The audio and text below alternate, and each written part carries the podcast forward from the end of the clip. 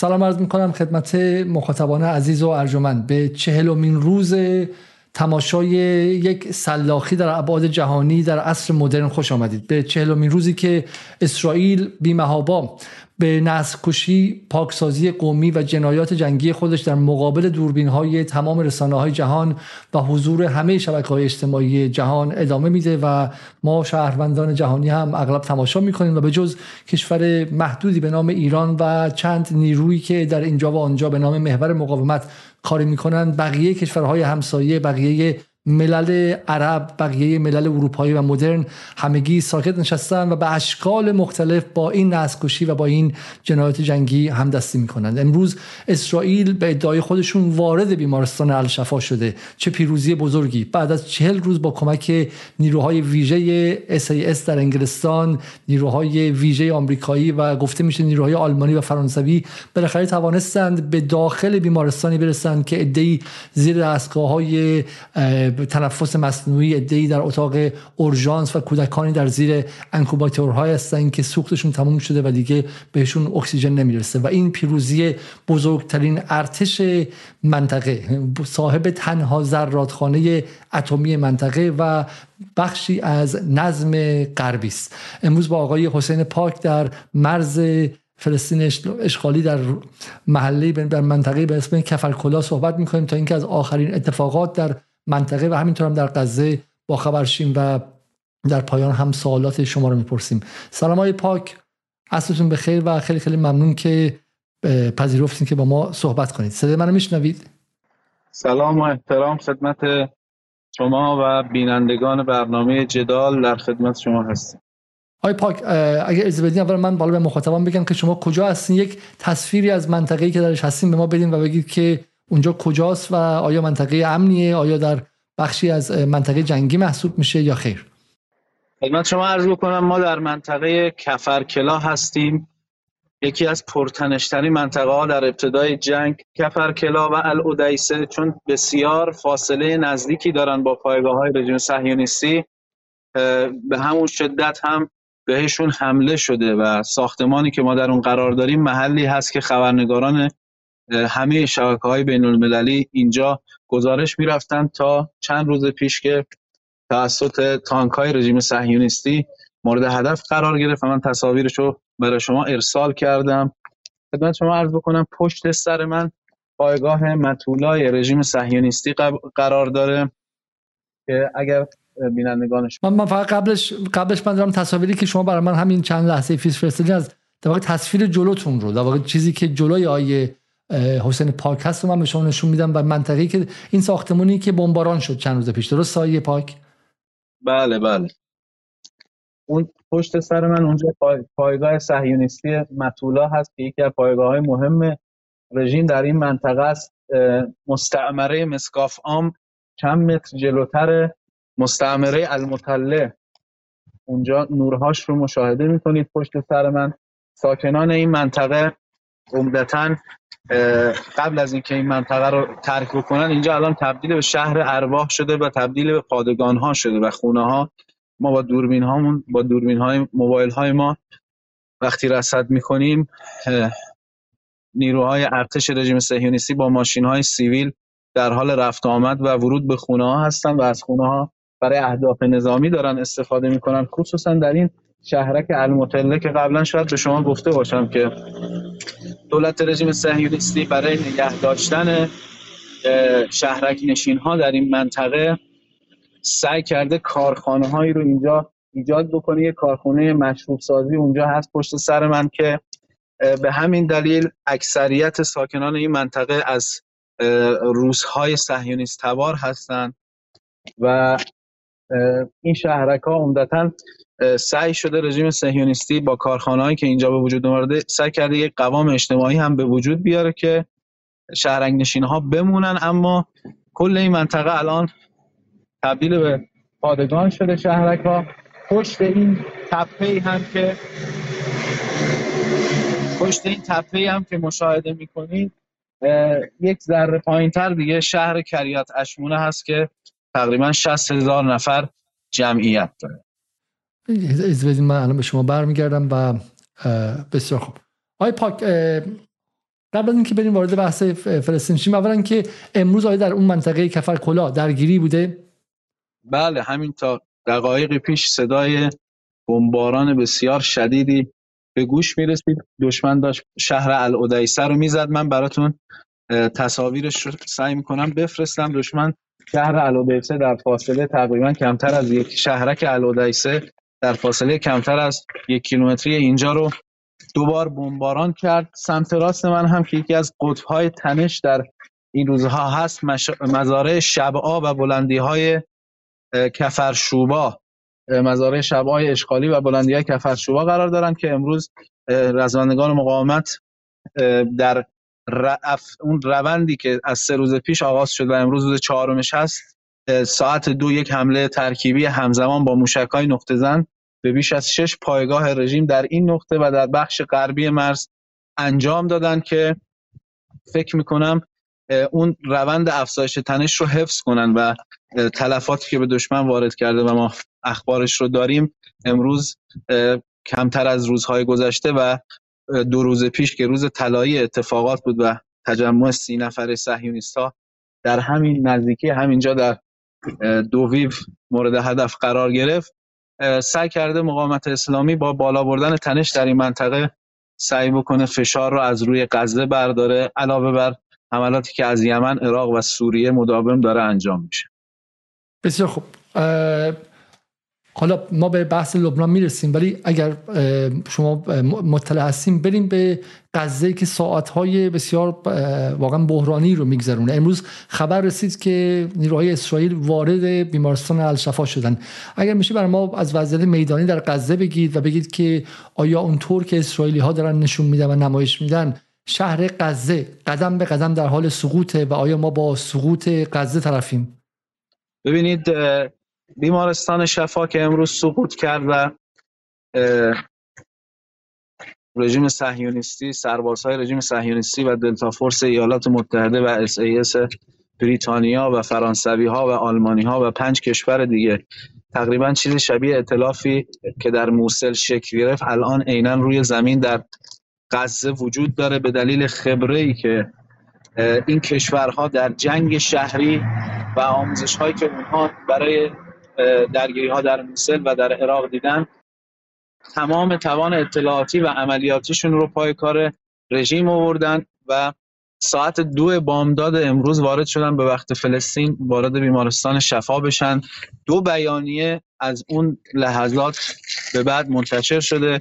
بیانیه اول رو ساعت شش تقریبا ارتش رژیم صهیونیستی رسما اعلام کرد که در حال جستجوی بخش های زیرزمینی بیمارستان شفا هست و ممکنه اونها رو به گروگان ها و یا بخش های مهمی از تونل های مقاومت برسونه. بعدش رسانه های رژیم صهیونیستی اعلام کردن که این هدف هنوز محقق نشده. از اولش هم تقریبا مشخص بود که اگر اتفاق مهمی زیر بیمارستان شفا باشه و دستاورد مهمی برای رژیم باشه به این آسانی شاید اونها نتونن وارد این منطقه بشن و اونها البته تقریبا یک هفته ای رو پشت مرزهای بیمارستان شفا منتظر بودن تا این اتفاق بیفته. من فکر می‌کنم وضعیت میدانی در غزه اگر بخوام دقیق برای شما بگم هنوز تحت کنترل هست. منظورم در شهر غزه هست.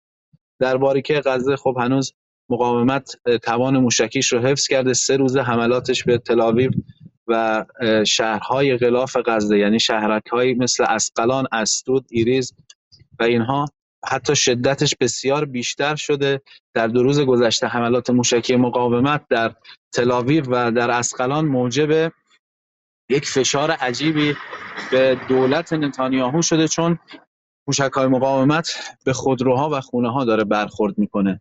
وضعیت در شهر غزه اما شاید مقداری متفاوت باشه و در شمال غرب در منطقه بیمارستان شفا. البته این بیمارستان شفا بسیار نزدیک هست به منطقه که ها تقریبا 20 روزه اون رو گرفتن. اون خیابان الرشید در نوار ساحلی شهر غزه در مجاورت بیمارستان شفا قرار داره اگر روی نقشه ها نشون بدید. و یعنی رژیم صهیونیستی با گرفتن بیمارستان شفا عملا روی زمین پیشرفت زیادی رو نداشته. یک قوام جمعیتی و مسکونی بسیار بالایی در مخیم بیت لاهیا در مرکز شهر غزه هست که هنوز 150 هزار نفر اونجا دارن زندگی می‌کنن و از طریق این مسیرهایی که رژیم صهیونیستی روزانه باز می‌ذاره و گاهن هم همون مسیرها رو بمباران می‌کنه ترک نکردن منطقه شمال قلاف غزه رو. همچنین حدود ده هزار نفر هم در خود بیمارستان شفا و اطرافش وجود دارن. 1500 نفر بیمار و کادر درمان و 8000 نفر هم از پناهجویان که به هیچ وجه حاضر نیستن اون منطقه رو ترک بکنن. حالا به دلایل مختلف ممکنه اینکه یکی از اعضای خانوادهشون در بیمارستان باشه یا اینکه فکر بکنن. اونجا هنوز منطقه امنی هست. رژیم صهیونیستی هنوز دستاورد میدانی به اون شکل یعنی برای بیمارستان شفا چون بیمارستان شفا به اون منطقه اولیه نفوذ رژیم بسیار نزدیک هست نمی‌تونیم بگیم پیشرفت پیشروی بسیاری داشته اما گرفتن بیمارستان شفا برای رژیم صهیونیستی یک اتفاقی هست که سعی کرد با این اتفاق مقاومت رو شکسته شده نشان بده. تلاشی که رژیم صهیونیستی از روز اول داره هنوز نتونسته هیچ فرماندهی از مقاومت رو بزنه. هنوز نتونسته هیچ مکان مهمی رو پیدا کنه. و یعنی الان دنیا و امثال بی بی سی فارسی گوش ما رو کر کرده بودن. گرفتن بیمارستان شفا شاید به این فضا برای اینها یک مقداری کمک بکنه. الان می‌دیدم در رسانه های فارسی زبان در داخل کشور و در داخل کشور در خارج کشور اکثریت مخاطبان فکر می‌کردن سقوط بیمارستان شفا یعنی سقوط غزه در صورت که اصلا اینطوری نیست و رژیم صهیونیستی حتی نتونسته وارد مرکز شهر غزه بشه. امروز چیزی که شاهدش بودم در میدان فعالیت بسیار بالای سرای القدس شاخه نظامی جهاد اسلامی بود به طوری که فکر کنم جدی ترین ورودش رو از ابتدای جنگ داشت یک پهباد رژیم رو اسکایلارک رو زدن و کنترلش رو هم به دست گرفتن قبل از انهدامش. همچنین نیروهای جهاد الان روی زمین مانند نیروهای عزالدین قسام درگیر هستن. نیروهای قسام هم هنوز دارن آپدیت درگیری هاشون رو به ما میفرستن از طریق کانالشون و مشغول زدن تانک ها هستند تصاویر و اطلاعاتی ما در اختیار داریم که در از ابتدای سعی برای ورود رژیم برای گرفتن بیمارستان شفا بیش از 108 تانک خودروی زرهی و خودروهای نظامی رو رژیم از دست داده. و چون رژیم صهیونیستی فقط با خودروهای زرهی و تانک به منطقه ورود می‌کنه و به هیچ وجه نیروی پیاده ای رو جلوی تانک و خودروهای زرهی نمیفرسته. می‌تونیم بگیم تلفات قابل توجهی هم قطعا داشته و این مستنداتی است که الان در اختیار ما هست. در بخش دوم اینکه چقدر از توان مقاومت درگیر بخشای شمالی غزه هست چقدر از توان مقاومت جاهای دیگه درگیر هست می‌تونیم صحبت بکنیم. می‌خوام. بذارید من این سوال از شما به این شکل بپرسم. چون الجزیره هم دیروز به شکلی خبری مخابره کرد یا پیروز که بر اساس تصاویر ماهواره‌ای که الجزیره به دستش رسیده از حدود 280 تا از 300 تا تانک مرکاوایی که به شکلی به اسرائیل به غزه فرستاده حدود 88 تاش گمانم حالا عددش رو شما اصلاح کنید اگر الان به 108 رسیده آقای علیزاده 108 تاش ناپدید شده و این مهمترین خبری که ما داریم. حالا من تصاویر الجزیره عربی رو نشون نمیدم چون دفعه قبل سر نشان دادن تکه های از جبالیه فیلم ما رو بستم و حالا ما با الجزیره در تماسیم و در حال گفتگو هستیم. رفتارشون خیلی رفتار باور نکردنی و بیش از اندازه خشنی بود. برای من فیلمش رو نشون نمیدم به خاطر مسئله کپی رایت ولی خب این چیزی که ما می‌دونیم آیا این واقعا مستند کافی هستش که 88 یا 108 تانکش از بین رفته یا اینکه نه این تانک ها خارج شده برگشته؟ چرا ما فکر می‌کنیم که این 108 تانک از بین رفته؟ ببینید یک سوم توان زرهی رژیم.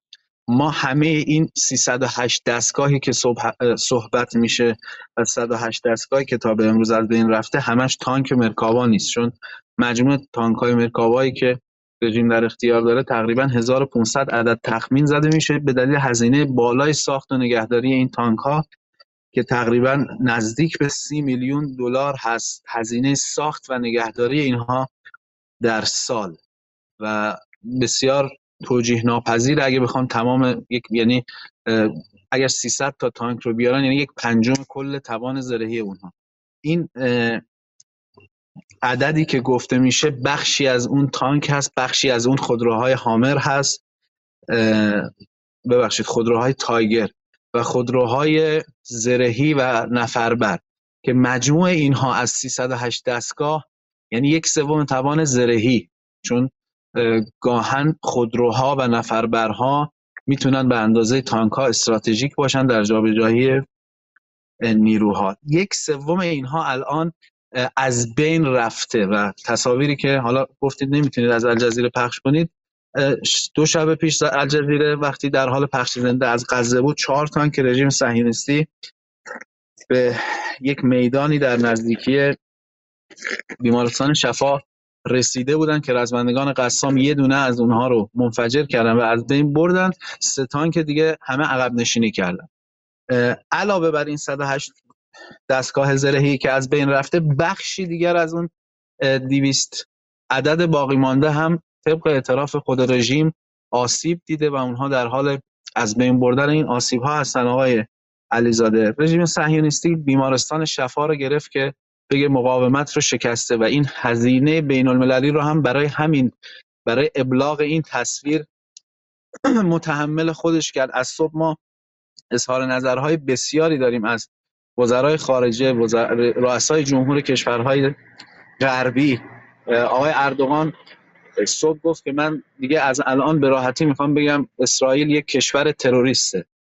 یک اظهارات به این سمت رفته وزارت خارجه اردن هم یک لحن تون رو داشت. وزیر خارجه نروژ سخنگوی کاخ سفید و اینها یک هزینه بین المللی رو برای خودشون درست کردن برای به وجود آمدن این تصویر ولی چیزی که ما می‌تونیم بهش اظهار کنیم و با قطعیت بگیم از بین رفتن بیمارستان شفا و ورود رژیم صهیونیستی به بیمارستان شفا نه از لحاظ دستاوردی روی زمین یعنی از لحاظ پیشرفت زمینی و پیشروی زمینی خیلی کار خاصیه و نه هنوز تونسته ضربه جدی رو به توان موشکی و تونل های مقاومت و حتی گردان های روی زمین مقاومت بزنه. بیش از 35 درصد توان گردان های عزالدین قسام. البته این گردان تیپ و لشکرهایی که ما میگیم خب میزان و مقدار نیروش با گردان و تیپ و لشکرهای ارتش های کلاسیک فرق می‌کنه و عددش کمتر هست. تقریبا 35 درصد توان قسام الان در شهر غزه و بخشای شمالی روی زمین در حال درگیری هست. یعنی چیزی تقریبا نزدیک به سی هزار نفر. بیش از 35 درصدشون رو هم در بخش های مرکزی غزه غلاف غزه و جنوب غلاف مستقر کردن و بیش از سی هزار نیروی احتیاط که نیروهای نخبه قسام هم در میان اونها هستند به صورت احتیاط منتظر شاید اتفاقات بعدی باشن. توان زمینی و رزمی مقاومت هنوز کاملا در کل غلاف پابرجای توان موشکی کاملا پابرجای و فکر می‌کنم مقاومت با تاکتیک داره. فضا رو جلو می‌بره و هنوز اوضاع تحت کنترل چیزی که می‌تونم راجع به غزه بگم. امکان داره شما این جلوتر بیاین چون نور خیلی کم شده رو صورتتون و ما به سختی شما رو می‌تونیم ببینیم. بله بله بله بسیار عالی. خب خب حالا پس برگردیم پس برگردیم به این نکته که شما میگین که اوضاع تحت کنترل حالا این کلمه خیلی کلمه به شکلی به قول معروف بازه برای تفسیرهای مختلف. یعنی هر کدوم تفسیرهای مختلف داشته باشیم. از نظر شهروندان خب بالاخره شهروندان که اوضاع خوبی ندارن و سوال این که تاباوری غزه تا کجاست؟ تاباوری شهر تا کجاست؟ تا کجا می‌تونه شهر تاباوری داشته باشه؟ مقاومت تا کجا می‌تونه تاباوری داشته باشه؟ و الان مثلا مسائلی که در مورد به شکلی در مورد این آتش بس مطرح شده. آیا به نفع غزه است به نفع حماسه یا نه؟ خب و و اینکه بخاطر همین بیمارستان الشفا که نماد شهر غزه بود اگر سقوط کنه چه اتفاقی میفته؟ چون از یک سمتی های پاک به نظر میاد که اون نیروهای نزدیک به اون روایتی که اسرائیل از روز اول داشت که ما میریم و بخش شمال غزه رو اول جدا می‌کنیم تا اینجا خب تصویر به نظر میاد که اینها دارن موفق میشن. درسته؟ یعنی ما رو نقشه که می‌بینیم نه اینا هنوز نتونستن شمال غزه رو جدا کنن. شورود کردن از بخش شمال غرب غزه تقریبا کمتر از دو کیلومتر هم هست پیشرویشون. الان پس کمتر از حتی به رغم اینکه به بیمارستان رسیدن کمتر از دو کیلومتر یعنی؟ بله با وجود بیمارستان تقریبا کمتر از دو کیلومتر از بخش شمال غربی که خیابان الرشید جایی که اونها اولین نقطه بود که بهش ورود کردن از شمال غرب غزه تا ساحل یعنی بیمارستان شفا نز... بسیار نزدیک به نقطه ورود اونها بود. یعنی اونها میشه گفت برنامه ریزیشون اصلا برای این اتفاق بود که از این نقاط وارد بشن تا رموز مقاومت و ایستادگی مردم رو بزنن. بیمارستان شفا هیچ ربطی به حماس نداره. ولی یک رمز و یک الگو و نماد ایستادگی مردم غزه بود. جایی که خبرنگارا همه اونجا وای میستادن گزارش می‌گرفتن. جایی که مردم از مخابره شرایط اونجا می‌تونستن مظلومیت غزه رو بگن.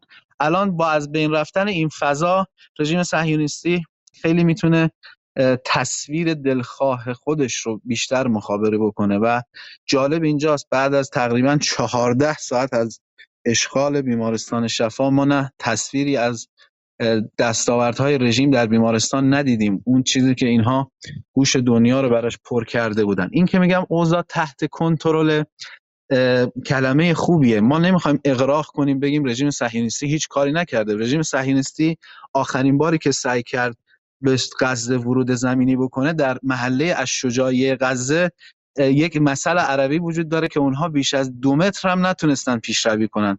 بر اساس سابقه رژیم صهیونیستی در ورود زمینی به غزه به نظرم رژیم صهیونیستی تا اینجا هم که ورود کرده سطح خودش رو بالا برده. چون اینها حداقل در 23 سال اخیر بسیار ناکارآمد بودن از لحاظ ورود زمینی و پیشروی نیروهای زمینی خودشون. به نظرم این یک شاید تنها دستاوردی باشه که اونها به دست آوردن. و محورهای مختلفی رو در غزه به اشغال خودشون در آوردن. این که اوضاع تحت کنترل یعنی چی؟ یعنی اینکه هنوز مقاومت توان رزمیش سر پاه یعنی این رزمنده که میرن از مسافت صفر خودروها تانک و دستگاه زرهی رو منفجر می‌کنن با اون دوربین گوپرو خودشون برمیگردن. و اینا توان رزمی رو هنوز دارن. میرن عملیات می‌کنن میان به مقر می‌رسن فیلم ها رو به ما میرسونن به ما منظورم رسانه هاست. و خب اگر توان رزمی مقاومت آسیب دیده بود عملا امکان عملیات نبود. ولی یک دقیقه عملیات های نیروهای قسام و سرای القدس متوقف نشده. توان موشکی هم هنوز متوقف نشده و ضربات ادامه داره. بر این اساس ما استدلال می‌کنیم که هنوز اوضاع تحت کنترل مقاومت در کل نوار غزه. البته فعلا موقع تنش ما اون نقطه تنش ما شمال غربی و شمال نوار هست. هنوز رژیم صهیونیستی نتونسته به مناطق دیگه ای پیشروی بکنه. بسیار خب من این تصویر برای شما فرستادم. شاید بتونید رو موبایل دیگهتون نگاه کنید. خب من به تلگرام شما فرستادم. این تصویری که بی بی سی فارسی و مؤسسه مطالعات جنگ پروژه تهدیدهای وخیم مؤسسه American Enterprise در روز 13 نوامبر یعنی دو روز پیش به وجود منتشر کرده. تصاویر از روز 27 اکتبر یا 5 آبان شروع میشه. لحظه ای که تانکها و سایر نیروهای زرهی اسرائیل از شمال ترین نقطه وارد نوار غزه میشن. و اگرچه پیشرفت بسیار بسیار کنده. یعنی ده آبان تازه مسیر حرکت وسایل در جنوب شهر غزه مشاهده میشه و از جنوب هم میان و یه خطی رو شروع می‌کنن به گرفتن. روز 18 آبان اون خط کامل میشه به دریا می‌رسن و از این سمت هم میدار گسترش میدن. اگرچه سرعت بسیار کمه اما به نظر میاد که به شکلی هدف اینه که هر چقدر که هزینه باشه بدن و بتونن محاصره غزه و اشغال غزه از محاصره به اشغال داره برسه. به اشغال کامل شمال غزه برسن. خب آیا اصلا سوال اینه که آیا چنین امکانی رو ما باید متصور بشیم؟ حالا هرچند کن ممکن دو ماه دیگه طول بکشه سه ماه دیگه طول بکشه ولی به شکلی اسرائیل از اول گفته ما چنین کاری می‌خوایم بکنیم. آیا چنین چیزی باید متصور شیم یک و دومش اینه که بالاخره بخشی از جمعیت شمال غزه خارج شده. اگرچه با سبوعیت با وحشیگری با آدم کشی آدم خاری اصلا چیزایی که هیچ حد و حساب نداره. ولی بالاخره بخشی از پاکسازی قومی یا ethnic cleansing در شمال غزه اتفاق افتاده. درسته؟ آیا امکانش نیست که این بقیهش هم اتفاق بیفته و مثلا یه ماه دو ماه دیگه این مسیر تکمیل شه؟ آقای علیزاده به نظر من امکان اشغال شهر غزه به عنوان نقطه شمالی قطاع وجود داره. ولی کار بسیار سختیه و اون رو از پس رژیم صهیونیستی یعنی رژیم صهیونیستی فکر نمی کنم از پسش بر بیاد. یعنی دو ماه طول کشیدن این یعنی دو ماه دوام آوردن در مقابل افزایش تنش روز افزون محور مقاومت.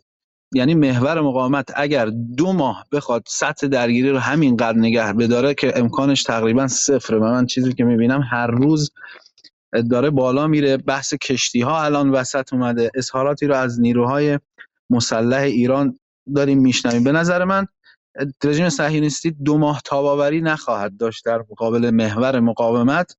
شاید بتونه در مقابل القسام و جهاد در غزه تاباوری کنه اما با فضای بیرونی قطعا نمی‌تونه تاباوری کنه و دو ماه آزادانه اونجا عملیات کنه تا بتونه کل شهر رو اشغال کنه. اشغال کل شهر هم ضربه کامل به حماس نیست چون حماس همه توانش در خود شهر غزه نیست. البته واقعا بعیده یعنی خیلی سخته که محور منتظر اون لحظه باشه که کل شهر غزه رو اشغال شده ببینه. اشغال کامل شهر غزه تقریبا یعنی 100 هزار جنازه. و باید همه اینها رو کنار هم بذاریم تا ببینیم رژیم صهیونیستی می‌تونه این اتفاق رو رقم بزنه. به نظر من رژیم صهیونیستی از پس این اتفاق بر نخواهد آمد و سعی می‌کنه با اتفاقاتی مثل اشغال بیمارستان شفا و شاید روزهای بعدی نقاط بیشتری مقاومت رو شکست خورده نشان بده و بگه که هدفش محقق شده که باز بتونه بهانه های خودش رو برای شاید پایان جنگ و آتش بس جور بکنه. به نظرم هنوز اوضاع بسیار در جبهه های شمالی برای رژیم سخته.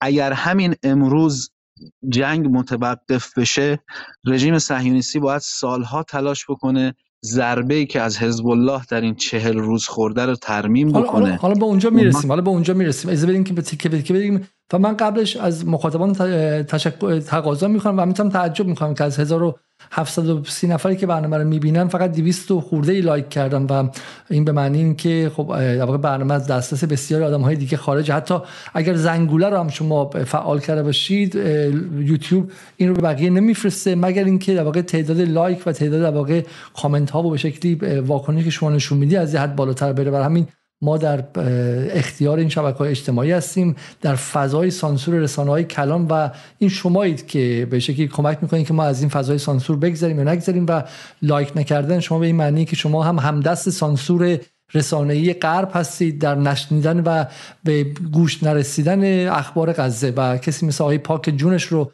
کف دستش گرفته و در جنوب جایی هستش که در بین همین آماده کردن برنامه ما سه بار موشک در نزدیک چند صد متریشون به زمین خورد. شما حتی حاضر نیستین که در این حد به ما کمک کنید که این صدا شنیده بشه و شنیده نشدن صدای حسین پاک این شنیده شدن بیشتر صدای بی بی سی و صدای ایران اینترنشنال و بقیه. و این انتخاب شماست. آقای پاک بذاریم برسیم به این بحث. اول در مورد این قضیه صحبت کنیم که بیمارستان الشفا. که الان چه اتفاقی داره توش میفته؟ الان دارن بازجویی می‌کنن از افراد درسته؟ یعنی بر اساس گفته خود رسانه های غربی با بلنگو مردان رو صدا کردن مردان بین 18 16 تا 40 ساله رو گفتن که بیاین به بیمارستان. فقط لطف کردن اونایی که در اتاق اورژانس یا زیر عمل جراحی بودن رو گفتن می‌تونن تو جاشون بمونن. خب الشفا داره چه اتفاقی میفته و بعد توقع چه چیزی داشته باشیم آیا قراری که اسرائیل اونجا بمونه؟ دنبال چه چیزی میگرده؟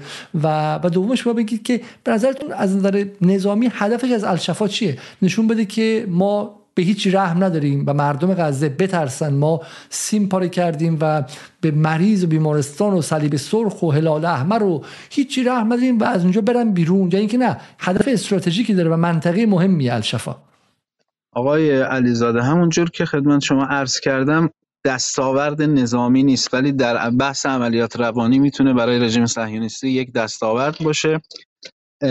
عمده دلایلش هم همونهایی هست که شما فرمودید. نشون میده که ما برای رسیدن به هدف از بین بردن حماس نه از بیمارستان زدن میترسیم نه از ورود بیمارستان میترسیم نه از کشتن مریضان. الان واقعا چیزی که تو فیلم ها هم ما شاید ندیده باشیم صبح که اینها وارد شدن اولین کاری که کردن گفتن که مثلا هر کی می‌خواد بره بیرون از اینجا بره بیرون.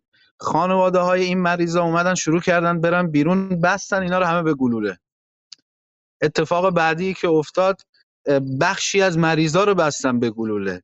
یعنی کاملا دنبال اون جا انداختن اون فضایی هستن که هیچ کس در امان نیست. و من از صبح از نماینده صلیب سرخ از رئیس بیمارستان شفا از خیلی از مسئولین غربی که رویترز داشت اینا رو منتقل می‌کرد این دیالوگ رو بسیار میشنیدم که هیچ کس دیگه در امان نیست. هیچ چیز دیگه در امان نیست. این همون هدف اصلی رژیم صهیونیستی به نظر من و رژیم صهیونیستی دستاورد نظامی برای خودش متصور نشده.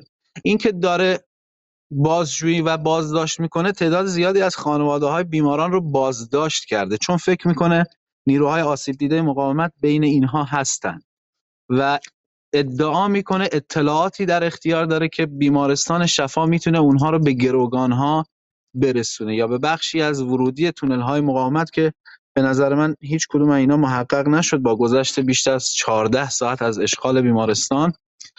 این بازجویی و بازداشت ها هم در همین راستا هست و فکر می‌کنم تا اینترنت اون کسانی که در بیمارستان بودن و این اتفاقات رو دیدن مخصوصا خبرنگاران وصل نشه دقیق نمی‌تونیم قضاوتی داشته باشیم از رفتار نیروهای رژیم. اینهایی که تا به الان به ما رسیده هم گزارش همون خبرنگاران بوده که البته از چند ساعت پیش دیگه کاملا قطع شده. نکته خیلی خیلی مهمی بودش چون پس واقع به نظر شما چون تا این لحظه مثل که من حالا منتظرم که منبع اعلام شه کانال 13 اسرائیل مثل اینکه گفته که ارتش اسرائیل اعلام کرد که در بیمارستان شفا هیچ اثری پیدا نکردن که در اونجا اسیر نگه داشته شده. هیچ از هیچ اثری هم از نیروهای مقاومت پیدا نکردن. بنابراین بدون درگیری هم بیمارستان تصرف کردن. پس و الان عده از رسانه های اسرائیلی دارن میگن که این یک شکست اطلاعاتی بزرگ دیگه برای اسرائیل بوده. نظر شما چیه؟ به نظر من این که از ابتدا مشخص بود. ببینید حماس اگر می‌خواست در پوشش بیمارستان ها مدارس و دانشگاه ها فعالیت بکنه نمی‌تونست انقدر این همراهی اجتماعی رو در غزه برای خودش بیاره. چون مردم می‌فهمند که اگر شما بخواید استفاده نظامی از بیمارستان ها بکنید در حقیقت دارید جون اونها رو به خطر میندازید. حماس هیچ وقت اصلا در دکترین دفاعی گروه های مقاومت این اتفاق وجود نداره. ولی دشمن انقدر مستاصله و واقعا نمی‌دونه چه بلایی سرش اومده در این اربعین طوفان الاقصا مجبور دیگه به هر ریسمانی چنگ بزنه. البته من باز هم تاکید می‌کنم هدف اصلی اشغال بیمارستان شفا همون بحث عملیات روانی و شکستن مقاومت. یعنی اونها می‌خوان بگن ما مقاومت رو شکستیم و نماد شما رو هم تسخیر کرد و این نکته خیلی جالب بود که هدفشون واقع امیدشون بود که حداقل از گرفتن خانواده های از گرفتن خانواده های مقاومت و بازجویی و شکنجه اینها به محلشون برسن درسته؟ بله اصلا اونا باید اینو درک بکنن که همچین اطلاعاتی در اختیار یک دایره اجتماعی بزرگ در غزه نیست و یعنی در غزه دو میلیونی شما می‌تونستید با داشتن ده تا جاسوس الان خیلی کارها بکنی. ولی خب دایره این اطلاعات مهم خدمت شما عرض بکنم الان انقدر باز نیست که با این بازجویی ها و با این اتفاقات رژیم بتونه دستاوردی داشته باشه. بسیار خب برای خود من واقعا این خیلی جالب این چند بودی بودن این جنگ. یعنی اسرائیل دنبال اینه که گروگان شهروند بگیره زیر شکنجه ازشون اطلاعات درباره تونل ها بگیره و و غیره. ببینید که این بحث حقوق بشر رو شما دقت کنید. در چه ابعادی در حال اصلا فروپاشیه؟ که طرف رفته تو بیمارستان از آدم زیر عمل جراحی مثل فیلم هاست یعنی فقط آدم بدای فیلم های هالیوودی ممکن چنین کاری بکنن که وارد بیمارستان شن مریض از اتاق عمل بدزدن و برن شکنجش کنن و ازش اطلاعات بخوام بگیرن و اصلا باور نکرده این سطح سطح وحشیگریه فقط تو فیلم های هارور و فیلم های وحشتناک و ژانر ترسناک در هالیوود اتفاق میفته و, و همین هم تا این لحظه موفق نبودن برای اینکه به قول شما عملیات هفته اکتبر عملیاتی که سه نفر ازش خبر داشتن و بقیه حتی رزمندگان مقاومت تو مرز تازه مطلع شدن و چیکار کنن و شاکله اطلاعات در پخش اطلاعات در مقاومت طوریه که هر سلول از سلول های دیگه مجزاست و اصلا اینطور نیست که شما مثلا چون حتی به شکلی رزمندی حماس باشی بخوای اطلاعات داشته باشی که همه تون ها کجاست. چه مثل اینکه برادر زاده زن مثلا یکی از رزمندگان باشی که تو بیمارستانه. این از این مثلا یا همسر یا مادر اصلا در دکترین گروه های مقاومت این دایره اطلاعاتی اینجوری نیست که مثلا شما شب بیای برای همسر تعریف کنی خب ما امروز در فلان تونل بودیم ورودیش کجاه همچین چیزی واقعا نیست. خب آیا پاکی سوال دیگه دارم و یه انگل یا یه زاویه دیگه ای که این بحث رو خیلی خیلی پیچیده تر می‌کنه. و گمانم این تصویرم تصویری که من از بی بی سی از گاردین داشتم لحظه ورود این به شکلی سربازای اسرائیل داخل داخل اونجا باشه داخل بیمارستان باشه. و یه چیزی که بحث رو پیچیده تر می‌کنه اینه که خب این همزمان داره میشه با فشار فزاینده در داخل اسرائیل برای آزادی گروگان ها امروز یک راهپیمایی بزرگ به سمت اورشلیم بود از خانواده ها و کسایی که می‌گفتن که گروگان ها آزاد شن گروگان ها آزاد شن و این در واقع زرباهنگش داره بیشتر میشه و فشاری که روی نتانیاهو میاد که بس کن. اینجاست که بحث آتش بس پنج روزه داره مطرح میشه و در قطر هم مذاکرات فشرده ای بین حماس بین نیروهای مقاومت و نزدیکانشون از یک سم و اسرائیل و غرب و آمریکا و غیره داره انجام میشه. درسته. خبری از رو... به رویترز منتشر شده که رویترز به نقل از یک مقام آگاه. حالا مقام آگاه می‌تونه دروغ باشه می‌تونه جنگ روانی باشه از من نشنیده بگیری ولی من فقط دارم خبر رویترز رو می‌خونم. رویترز به نقل از یک مقام, مقام آگاه اعلام کرده که میانجی های قطری امروز به دنبال مذاکرات بر سر توافقنامه میان حماس و اسرائیل هستند که شامل آزادی تقریبا 50 گروه گروگان حماس در مقابل یک آتشبس سه روزه است و حماس هم گویا پذیرفته. این چقدر صحت داره؟ و آتشبس سه روزه چقدر برای نیروهای مقاومت کارایی داره؟ بیشتر به نفع مقاومت یا اسرائیل؟ و همینطور هم شایعاتی مطرح شده که جهاد اسلامی با این آتش بس موافق نیستش. وگرنه خود حماس به نظر میاد که با این آتش بس موافقه. آیا اصلا چنین اختلافی بین جهاد و حماس ممکن هست؟ و آیا اصلا چنین بحثی مطرح شده؟ و آیا حماس انگیزه برای پذیرفتن این آتش بس داره؟ و سود و زیان این آتش بس رو برای ما مطرح کنید. خدمت شما عرض بکنم تقریبا از هفته دوم طوفان الاقصا مذاکرات در قطر جریان داره. دقیقا از همون موقع هم تقریبا سی روزه موضوعش همین تعداد روزهای آتش بسه. گروه های مقاومت میگن پنج روز رژیم صهیونیستی میگه یک روز. و گروه های مقاومت میگن که ما هم زنان و کودکان اسیر رو آزاد می‌کنیم در مقابل آزادی تمامی اسرای زن و کودک در دست رژیم صهیونیستی که تقریبا دو هزار نفرن.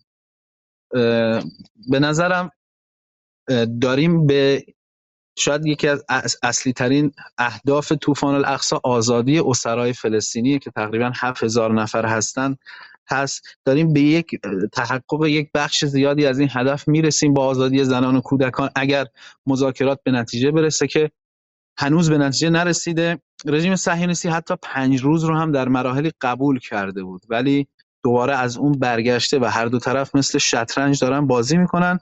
رژیم صهیونیستی روزهای اول تقریبا به مدت 14 روز به هیچ وجه کوتاه نمی اومد که از یک روز بیشتر باشه.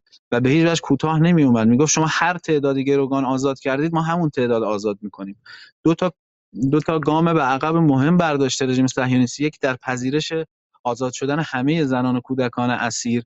دو در بحث تعداد روزها. ببینید همه ما می‌دونیم این آتش بس شاید به متوقف شدن کامل جنگ منجر نشه ولی حماس و نیروهای مقاومت دنبال این آتش بس هستن برای اینکه بتونن یک تنفسی به مردم در غزه بدن و شاید در اون ساعتهای آتش بس موقت بشود کمک هایی رو از گذرگاه رفح وارد غزه کرد. و یعنی به نظرم از لحاظ تاکتیکی و نظامی زیاد فرقی نمی‌کنه. تجربه به ما تجربه های قبلی به ما میگه هر آتش بسی در غزه رژیم صهیونیستی پایبند نخواهد بود و ممکنه فقط دست از بمباران گذرگاه رفح برداره و اجازه بده مقداری کمک ها از جمله سوخت و غذا و کمک های پزشکی وارد غزه بشه و آب که الان بزرگترین نیاز مردم غزه هست اگر دیده باشید در مخیم های جنوب و جبالیا مردم آب باران رو جمع کردن و در حال زندگی کردن با همون آب باران هستن. پس این آتش بس بر مقاومت زیاد نمی‌تونه تاثیر یعنی دو مقاومت دنبال آتش بس برای دستاورد نظامی نیست برای اینه که به مردم بتونه کمک بکنه. ولی رژیم صهیونیستی دنبال آتش بس هست که فشار بین المللی رو از خودش برداره و اون تصویری که در افکار عمومی غرب وجود داره الان رو بتونه یه خورده تغییر بده بگه ما این آتش بس انسان دوستانه رو الان دادیم و دیگه بهانه ای هم باقی نمیمونه برای ادامه اشغال. بسیار خوب. نکته دیگه ای که مطرح میشه حالا من میگم سوالات مخاطبانم من به تدریج خواهم خون چون مثلا که اونجا هوا خیلی خیلی سرده درسته؟ و بسیار خوب. من نمی‌خوام شما مدل زیادی آقای دکتر معصومی از سرما رفت تو ماشین. رفت تو ماشین. خب حالا من یه چند ثانیه هم یه تکی از ویدیویی که شما برای من فرستادید از یک منطقه‌ای که اونجا آتش گرفته رو می‌خوام من نشون بدم تا شما حالا یه سی ثانیه می‌خوان یک استراحتی کنید یا اینکه و همینطور هم اون منطقی که جلوی آقای به شکلی جلوی شما هستم من می‌خوام نشون بدم که آقای علیزاده اون ویدئویی که ما همین ساختمونی که الان توش هستیم و زدن. این ساختمون بله بله بله. این ساختمون خوب و و شما اون لحظه که اینجا مورد آتش مورد هدف قرار گرفتم اونجا بودین درسته؟ بله بله. آره من اون رو هم به مخاطب چه روزیه که این هدف قرار گرفتش؟ چهار پنج روز پیش هفته پیش دقیقا اگه بخوام بگم. جنوب لبنان منطقه کفرکلا توخانه رژیم از اون منطقه در روبروی ما حمله توخانه مستقیم کرد به این ساختمان. آثار تلفیق و ورود چیز از این نقطه ساختمان رو مشاهده می‌کنید. باعث از بین رفتن این خودرو هم شد. حالا اگر می‌خوای آیه پاک امکانش هستش که روی دو تا نقشه که شما برای من فرستادید توضیحاتی بدید و ما یه مقدار واقع میدان رو به واسطه این دو تا نقشه توضیح بدیم. صدای من میشنوید؟ چهار روزه در جنوب لبنان یک جنگ تمام ایار رو شاهد هستیم. از طرف هر دو سوی این درگیری رژیم صهیونیستی سه روز پیش 190 بار جنوب لبنان رو بمباران کرد. در طول در یک روز. یعنی شما اگر تصور بکنید من نمی‌دونم اگه تقسیمش بکنیم به 24 ساعت یعنی ساعتی چند بمب؟ که سی تا از این بمب ها هم بمب های خدمت شما عرض بکنم فسفوری بود. و مناطق مختلف رو مورد هدف قرار داد. این بعد از اونی بود که حزب الله رسما تنش رو افزایش داد یک تجمع سی نفره رو زد یک پایگاه در حال ترمیم رو زد یک گروهی که اومده بودن اون پایگاه رو ترمیم بکنن زد. یعنی کل تحرکات رژیم رو حزب الله داره در رینگ اول و در این عمق چهار کیلومتری مورد هدف قرار میده. نقشه ها رو اگر ببینید به ما میگه که نوع موشک بارانی که اتفاق آورده اهدافی که رژیم زده در این روزها و تعداد شهدایی که خدمت شما عرض بکنم وجود داره. اهدافی که در جنوب لبنان هدف قرار گرفته شامل خانه هاست. یک مدرسه یک بیمارستان در میسول جبل هدف قرار گرفته. موتور و ماشین هدف قرار گرفته. یه دونه جرثقیل هدف قرار گرفته. کدوم نقشه داریم شما نگاه می‌کنید یه پاک دو, دو تا نقشه داریم ما. یکی در واقع اشغال القصف یکی دیگه هم هست به شکلی القرال مستهدفه. خب ما اون داری رنگی دارم. و این رنگا رو به اون توضیح بدید خب نقشه پیچیده یه رنگ قرمز و آبی و سبز و بنفش هر کدوم معنی چی داره اینجا؟ ببینید رنگ سبز بمباران ببخشید بمب قنابل ضوئیه در زبان عربی در زبان فارسی ما میگیم منور منوره. سبز ها منوره آبی ها بمباران هوایی قرمز ها فسفوریه و قهوه‌ای هم توبخانه ای یعنی ببینید رژیم صهیونیستی چه حجم بالایی از حملات رو انجام داده در این روزها که داشتم خدمت شما عرض می‌کردم اهدافش چی بوده؟ یک آمبولانس رو زده سه بار خبرنگاران رو هدف قرار داده. چند بار نیروهای پاسبان صلح سازمان ملل رو هدف قرار داده.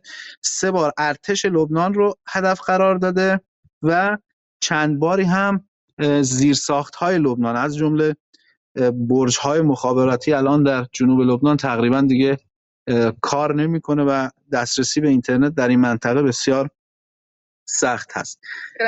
دایره انتشار اینها هم و شما الان چطوری؟ الان شما الان چطوری به ما وصل شدید؟ ما با یک دستگاه استارلینک. شما الان از طریق 4G یا 5G 4G و به شکلی اینترنت خود لبنان می‌تونید وصل به ما دیگه درسته؟ در مناطق جنوبی بسیار الان سخت هست. این اگر بخوایم کیفیت کار بالا باشه فورجی که به ما نمیده دیگه ولی به دلیل جمع رو اتفاقاتی که رژیم صهیونیستی در مرز داره رقم می‌زنه و برج های مخابراتی رو هدف قرار میده خیلی ضعیف هست اینترنت. شما نگران نیستین که استارلینک اطلاعات رو به رژیم صهیونیستی هم به, به اسرائیل هم بده و به شکلی جای شما محل شما و غیر مشخص شه؟ یعنی از نظر امنیتی اعتماد می‌کنیم به استارلینک ببینید ما در تجربه دو جنگ اخیری که در در دنیا اتفاق افتاده جنگ اوکراین و این جنگ در میان جنگ اولا شما راهی براتون نمیمونه. یا باید دستگاه SNG داشته باشید که خب در لبنان استفاده از دستگاه SNG با هزینه بالای بنزین و گازوئیل اصلا به صرفه نیست و اینترنت موبایل هم پاسخگو نیست. استالینک احتمالا نقاط حضور ما رو به دشمن بگه ولی ما از استالینگ فقط برای کارهای خبری و ارسال همچین چیزهایی که الان با هم ارتباط داریم داریم استفاده می‌کنیم و برای انتقال پیام سعی می‌کنیم از استارلینک استفاده باش ولی خب ولی خب چون چون به شکلی به اسرائیل نشون داده که اتفاقا دنبال خبرنگار میگرده اتفاقا دنبال کسی میگرده که داره مخابره خبر عادی می‌کنه نه اینکه حالا دنبال مبارز و مجاهد نمیگرده که به بیمارستان حمله می‌کنه بخ... شما پریروز که خبرنگاران رو حزب الله دعوت کرده به نشون بده که به شکلی مقصر بالا بردن صد تنش اسرائیل دقیقا به کاروان خبرنگارا حمله کرده که درسته؟ بله. به چه کاروان نفره خبرنگاران. اینو باید براتون تکمیل کنم که البته رژیم صهیونیستی این 46 پایگاهی که داره آقای علیزاده هر 46 پایگاه رو بحث تلفن ها و جاسوسی کار می‌کنه. یعنی برقراری ارتباط با موبایل یا دستگاه های دیگر با استالینک هیچ فرقی نداره و رژیم در این مناطق کاملا برنامه سنگینی داره و حتی گفته میشه تا عمق 35 کیلومتری رو داره جاسوسی می‌کنه. که البته الان بخشی از این توان از کار افتاده. مثلا این نقشه ای که هست واقعا با این دایره ها نشون از حملات سنگین اسرائیل به جنوب لبنان داره. و چون تا جایی که ما می‌دونیم حزب الله گفته که حمله در برابر حمله ما باید تصور کنیم که آینه این حملات هم در داخل خاک اسرائیل اتفاق افتاده درسته؟ بله بلکه با تعداد بیشتر و تلفات بیشتر. یعنی شما رژیم وقتی اون سه دختر کوچک و مادر بزرگشون رو به شهادت رسوند حزب الله شاید سه تا حمله در انتقام اونها به وجود آورد. حمله اول رو همون شب به شهر کریاتشمونه در پشت سر من شاید نمی‌دونم می‌بینید یعنی خود نوراش بیشتر از این تپه پشت سری منه که دو تا خونه رو حزب الله زد. چون یه معادله دبیر کل حزب الله فرمودن که مدنی مقابل المدنی. یعنی گفت اگر شهروند بزنید ما شهروند می‌زنیم. و حزب الله همون شب این کارو کرد و بعد از اون هم کارمندان بخش برق آره انفجار بودش درسته؟ بله کجا؟ نزدیک فکر می‌کنم سمت راست ما در منطقه مستاف آم یه انفجار دیگه اتفاق افتاد درسته؟ بله توفانه رژیم در نزدیکی این پایگاه بین پایگاه مطولا و پایگاه متکاف آم مستقر از همونجا هم این ساختمون رو زدن آقای آقای علیزاده خدمت شما عرض بکنم که حجم حملات بیشتره در پاسخ به زدن اون شهروندان حزب الله سی نفر رو هدف قرار داد و یک ضربه بسیار سنگینی زد به رژیم صهیونیستی که اگر وزیر دفاع آمریکا ترمز آقای نتانیاهو و گالانت رو نمی‌کشید شاید اون درگیری الان به پایتختهای دو کشور هم سه روز پیش رسیده بود. تعداد حملات حزب الله عمق مورد هدف قرار گرفته. پهپادها. خدمت شما عرض بکنن حملات موشکی با موشک‌های موشک‌هایی که سر جنگی اونها بیش از 500 کیلوگرمه. و خدمت شما عرض بکنم موشک های نقطه زن و موشک های ضد زرهی که به میدان اومده اگر همین امروز جنگ در جنوب لبنان تموم بشه سالها رژیم باید تلاش بکنه آثارش رو از بین ببره و من فکر نمی کنم رژیم صهیونیستی بخواد الان جنگ در این وضعیت بدون دستاورد در شمال براش تموم بشه. برای همینه که در دو روز گذشته هم نتانیاهو و هم گالانت اومدن اینجا در شهر صفت در تقریبا 35 کیلومتری اینجا سعی کردن به نیروهاشون روحیه بدن و یک جلسه ای رو هم با شورایاری های این شهرک ها داشتن که خیلی فضای سنگینی بود و رؤسای این شورایاری ها و شهرداری ها به نتانیاهو گفتن ما می‌دونیم که شما از درگیری با حزب الله ترسیدید و این رو شبکه 13 رژیم اعلام کرد. گفتن ما می‌دونیم شما از درگیری با حزب الله ترسیدید و اگر بخواید همینجوری ادامه بدید و مردم نتونن به خونه هاشون در شمال برگردن باید فرماندهی جنگ رو به کس دیگه بدید. این نکته خیلی مهمه. هزینه نگهداری این شهرک نشین ها این 120 هزار نفری که در مجموع این شهرک ها و شهر کریات اشمونه از اینجا رفتن برای رژیم خیلی بالاه چون به قول دبیر کل حزب الله اینا مثل ما نیستن که در مدرسه و در اسکان های موقت تحمل داشته باشن. اینا همه باید در هتل ها و با امکانات بالا مستقر بشن این خودش یک فشار بسیاری رو داره به رژیم میاره و فضا رو براشون سخت کرده. وزیر دفاع اسرائیل حالا از دوستان خواهش می‌کنم اونایی که می‌خوان در توییتر با هشتگ جدال اگر توییت کنن سالها کامنتاشون رو من در برنامه می‌خونم و کلا هم از دوستان می‌خوام که برای اینکه صدای جدال باشم و کمک کنم به ما بهترین کمک شما اینه که با هشتگ جدال مطالب رو منتشر کنید بخش های برنامه رو یا نظراتتون رو تا اجازه بدین که این صد بایکوتی که حول جدال درست کردن رو بشکنید.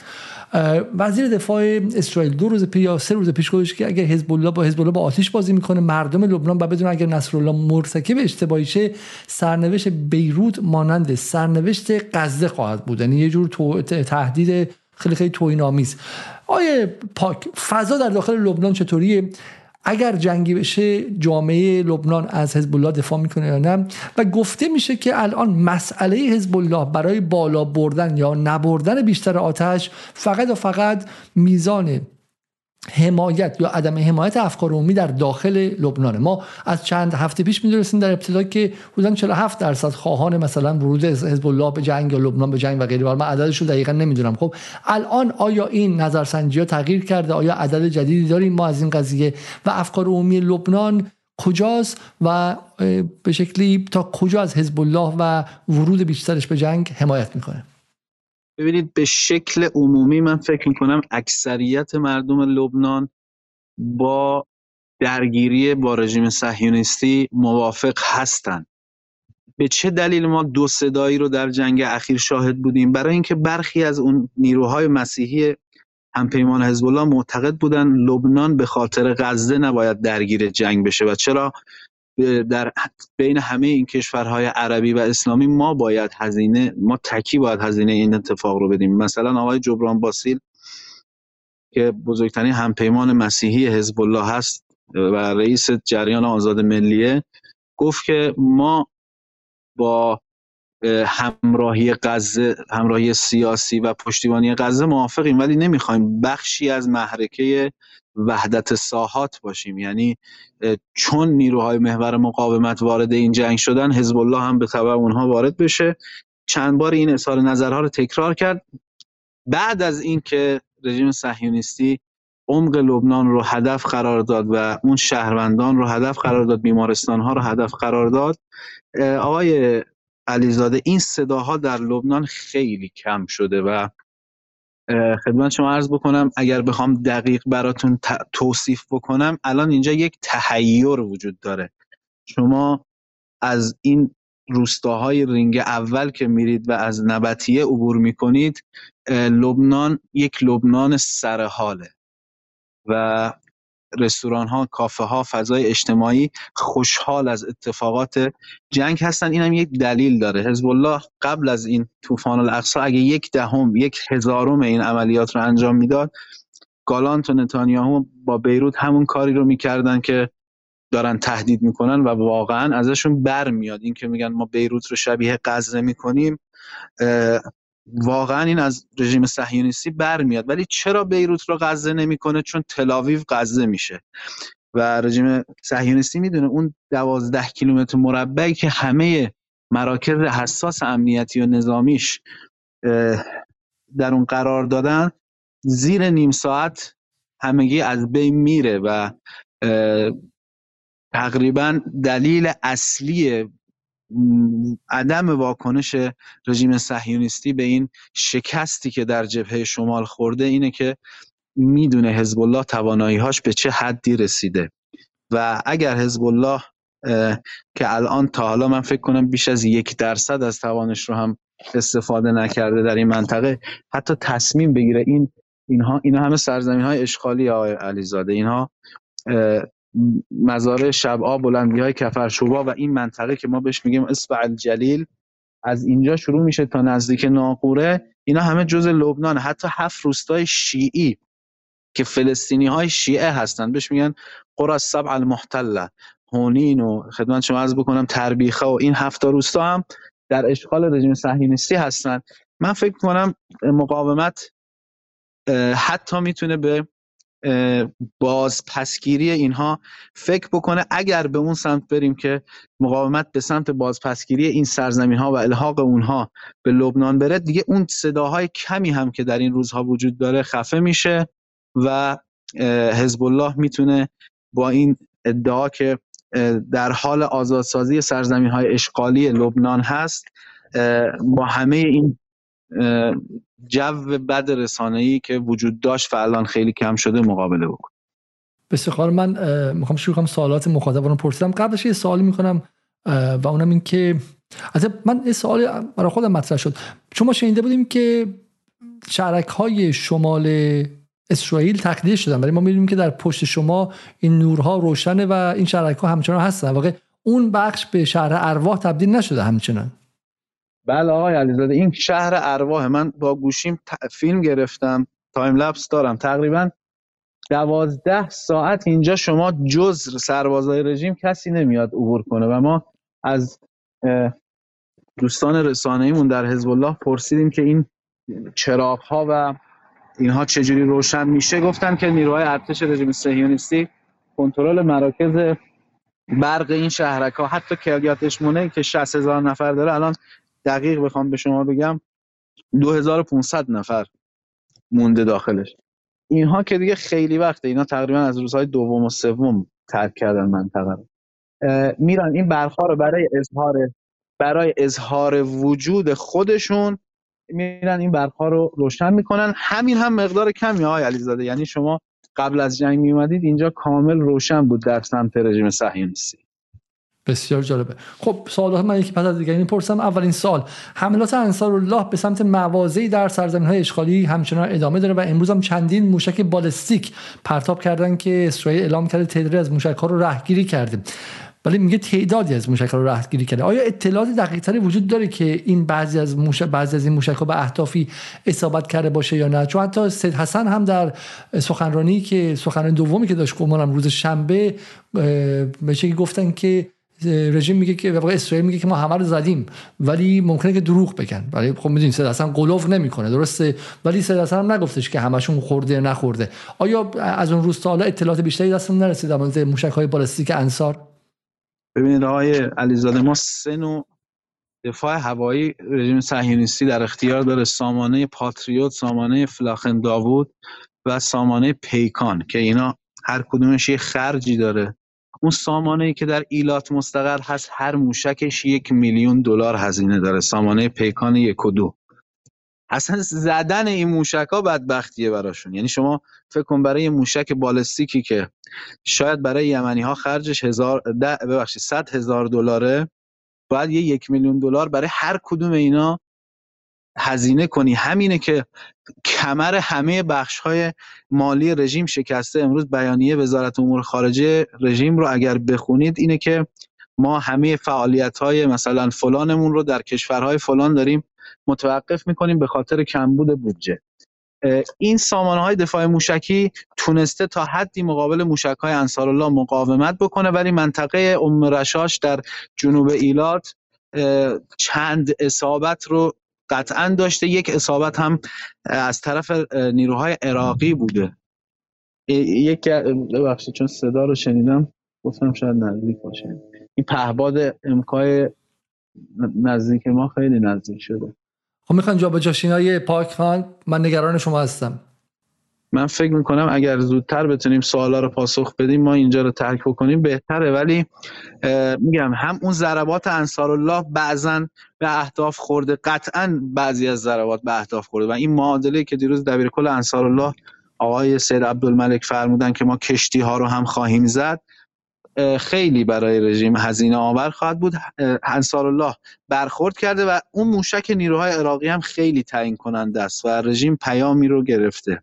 بسیار آقای پاک من به نظر ما گفتگوی کافی کردیم. حالا می‌تونیم ادامه رو در space امشب انجام بدیم ولی از اونجایی که خبر رو آقای محسن اسلامزاده پیروز گفتن که وقتی که پهپاد در بالا سر دیدن دایی بچه ها که خبرنگار بود بچه ها بیاد بیرون که پهپاد ببینه اینها بچه هستن و دقیقا اونها رو می‌زنه. برای همین من الان نگرانم که با دیدن علامت پرس اتفاقا اشتهای این آدم خاران به زدن شما بیشتر شه و خدای نکرده ما به شکلی اتفاق براتون بیفته. اگر اجازه بدن دوستان ما ساعت 11 امشب یا 10 امشب می‌تونیم در به وقت تهران در اسپیس به شکلی در خدمت آقای حسین پاک باشیم تا بقیه سوالات شما رو مطرح کنیم. سوالاتتون رو در توییتر با هشتگ جدال بنویسید تا من اونها رو امشب از آقای پاک بپرسم. اگر حرف پایانی هست بفرمایید تا اینکه گفتگو امشب رو همینجا به پایان برسونیم. ممنونم. من فکر می‌کنم ما اینجا رو ترک بکنیم. الان فوری خیلی بهتره. من در خدمت شما هست بسیار خوب. خیلی خیلی ممنون. پاک از اینکه تا این لحظه ما بودیم ممنون و شب شما بخیر و از دوستان دیگه هم که در اینجا هستن تشکر می‌کنم که تا اینجا در کنار ما بودن و به شکلی من میگم من نگرانی اینه که چون اسرائیل به هیچ نقطه‌ای به هیچ چیزی به هیچ اصلی پایبند نیستش. واقعا ریسک کردن و به خطر انداختن. به جان فرد دیگری هم اصلا به صلاح نیستش.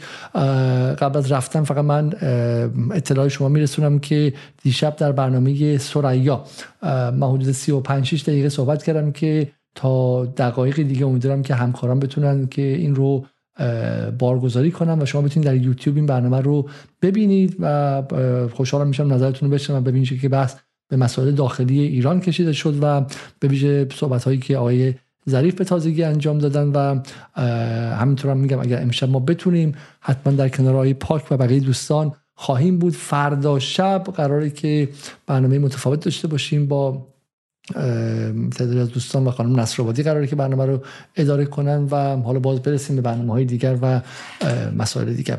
تا, تا امشب شاد و پیروز باشید و با امید روزهای بهتر برای مردم فلسطین و همه مردم منطقه در مقابل اشغالگران و کسانی که از هزاران کیلومتر اون طرفتر اومدن و هیچ نسبتی با این منطقه ندارن. شب بخیر و خدا نگهدار.